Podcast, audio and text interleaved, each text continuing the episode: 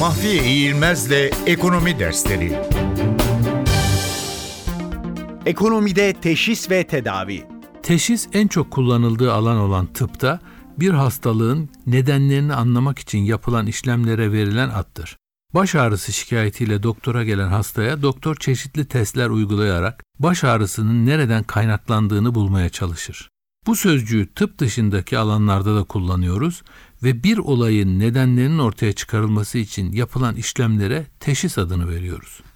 Mesela bir dönemde gelirler geçen yılın aynı dönemine göre eksik kalmışsa bunun nedenlerine bakmak gerekir. Grevler nedeniyle iş yerleri daha az çalışıp daha az üretmiş ve satışları düşmüş olabilir. Enflasyon yükseldiği için harcamalar azalmış, KDV gibi vergilerin tahsilatı düşmüş olabilir. Kur yükseldiği için ithalat azalmış ve dolayısıyla dış ticaret vergilerinin tahsilatında düşüklük yaşanmış olabilir. Bunlardan hangisinin ya da hangilerinin gelir düşüklüğüne neden olduğunu bulmak için bu olayları tek tek ele almak, bir anlamda teşhis yapmak gerekir.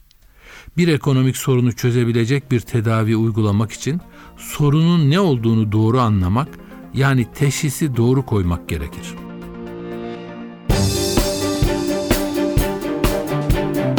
Mahfiye İğilmez'le Ekonomi Dersleri.